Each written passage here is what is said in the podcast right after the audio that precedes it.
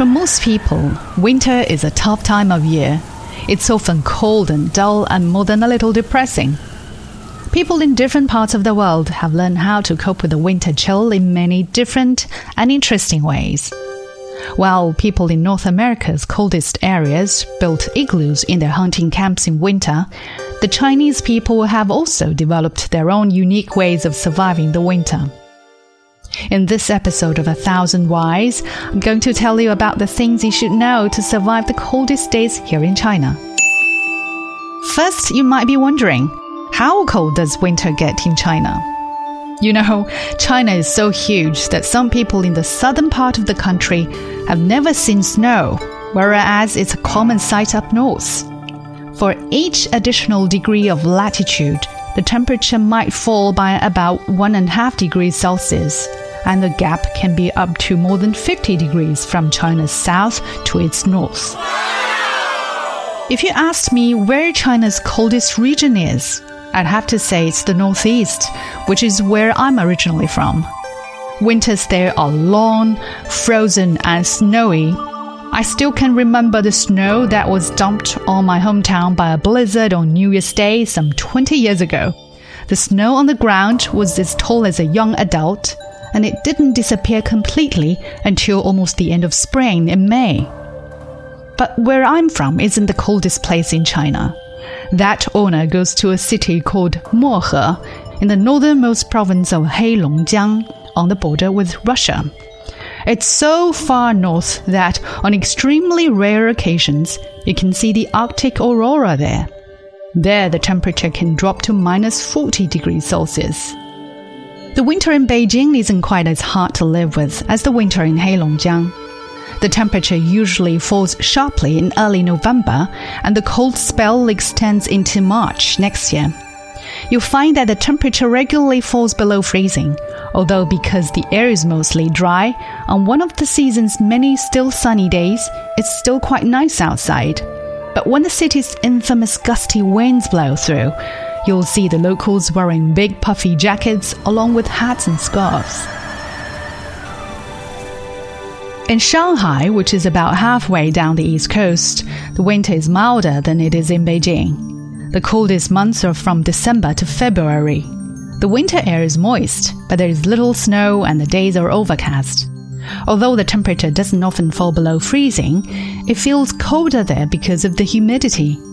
This is typical of the winter weather in central and some parts of southern China. But when you get to the far south, to places like Guangdong and Hong Kong and Hainan, you're in the tropics. And these places don't experience anything like the same kind of winter here in Beijing. The locals will still tell you it's cold down there in January, but it's not so hard for them to cope. So let's just focus on the places where people have it tougher. The second thing you should know then is how people survive the winter in China. What do people wear to stay warm?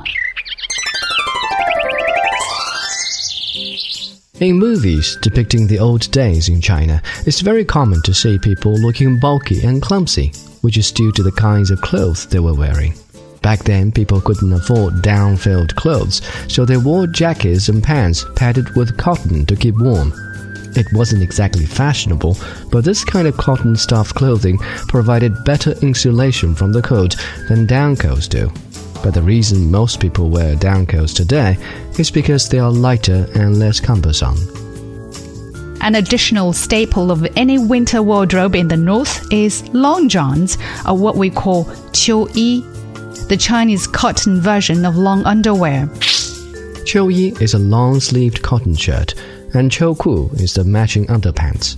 Qiu means autumn in Chinese, and the following yi and ku mean clothes and pants. So yi and Ku literally means clothes worn in autumn. Usually, people start to wear long underwear in the fall during the cold autumn nights and throughout winter. Chinese people also used to wear clothes made of wool and animal fur. According to Chinese writer Shen Congwen's book on the study of ancient Chinese clothing, wool was first used to make clothes since some 1700 years ago. Animal fur was also used to make winter clothing, such as squirrel skin and raw fox skin. Although wool is still commonly used today, furs and skins are not. Gloves, headgear, and layers of clothing and thermal wear are just the basics, but these are simply not enough for people to stay warm. Thankfully, though, there are some other ways that it can keep warm in China.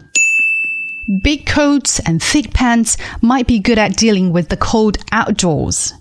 But how do people keep warm when they are inside, where the temperature can be nearly as low as it is outside?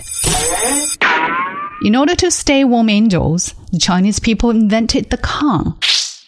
A kang is a brick platform built across one side or end of a room of traditional houses in northern China. They are the most comfortable place to sleep in winter because heat is funneled from the cooking stove fire through a flue under the kang, which keeps it toasty warm. The kang is said to have been around for more than 7,000 years and is still common in the countryside in northern China.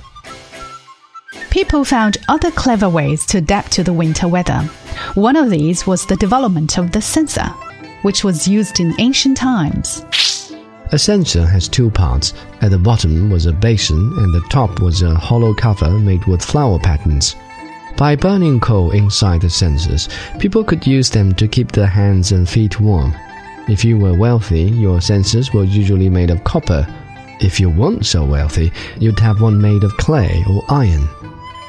The tangpozi was another invention created to keep the chill out of your bones. It's a pumpkin shaped bronze kettle full of boiling water that could be put under a quilt, similar to how you use a hot water bottle today on a cold northern winter day. I've talked a lot about northern China, and maybe you're wondering where is the line that separates the north and the south? Since ancient times, this line has traditionally been set by the Qinling Mountains, which runs from the west to the east, and the Huaihe River, which is a major waterway between the Yellow and Yangtze rivers.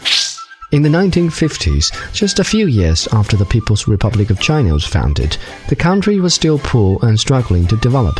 The government couldn't afford for all the new apartment buildings going up to have heating as the fuel, whether it was oil or coal, was needed for industry. So it drew a line across the country and said that buildings above the line got central heating and those below did not.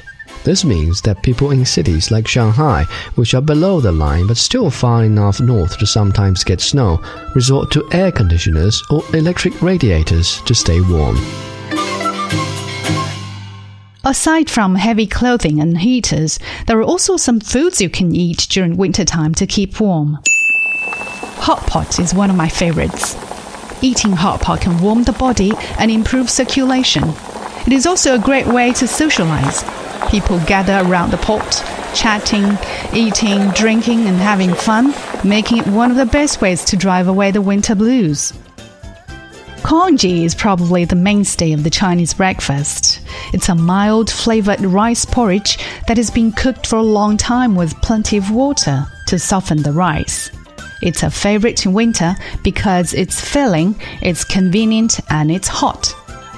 Dumplings are another winter essential, especially for people in northern China. After the winter solstice, when it gets colder and colder, people would eat dumplings. This tradition comes from the ancient belief that people can stop their ears from being frostbitten because dumplings look a bit like an ear. The dumplings are often accompanied by a glass or two of the fiery spirit baijiu, which can help you to feel warm. I hope that if you come to China in the winter months, you've picked up some tips for the best ways to keep warm, which have been tried and tested by Chinese people over centuries.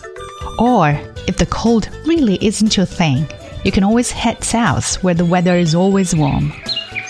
Thanks a lot for listening to this episode of A Thousand Whys. I'm Ning Yan. If you like the show, don't forget to subscribe and give us a rating or a review on whatever platform you listen to us.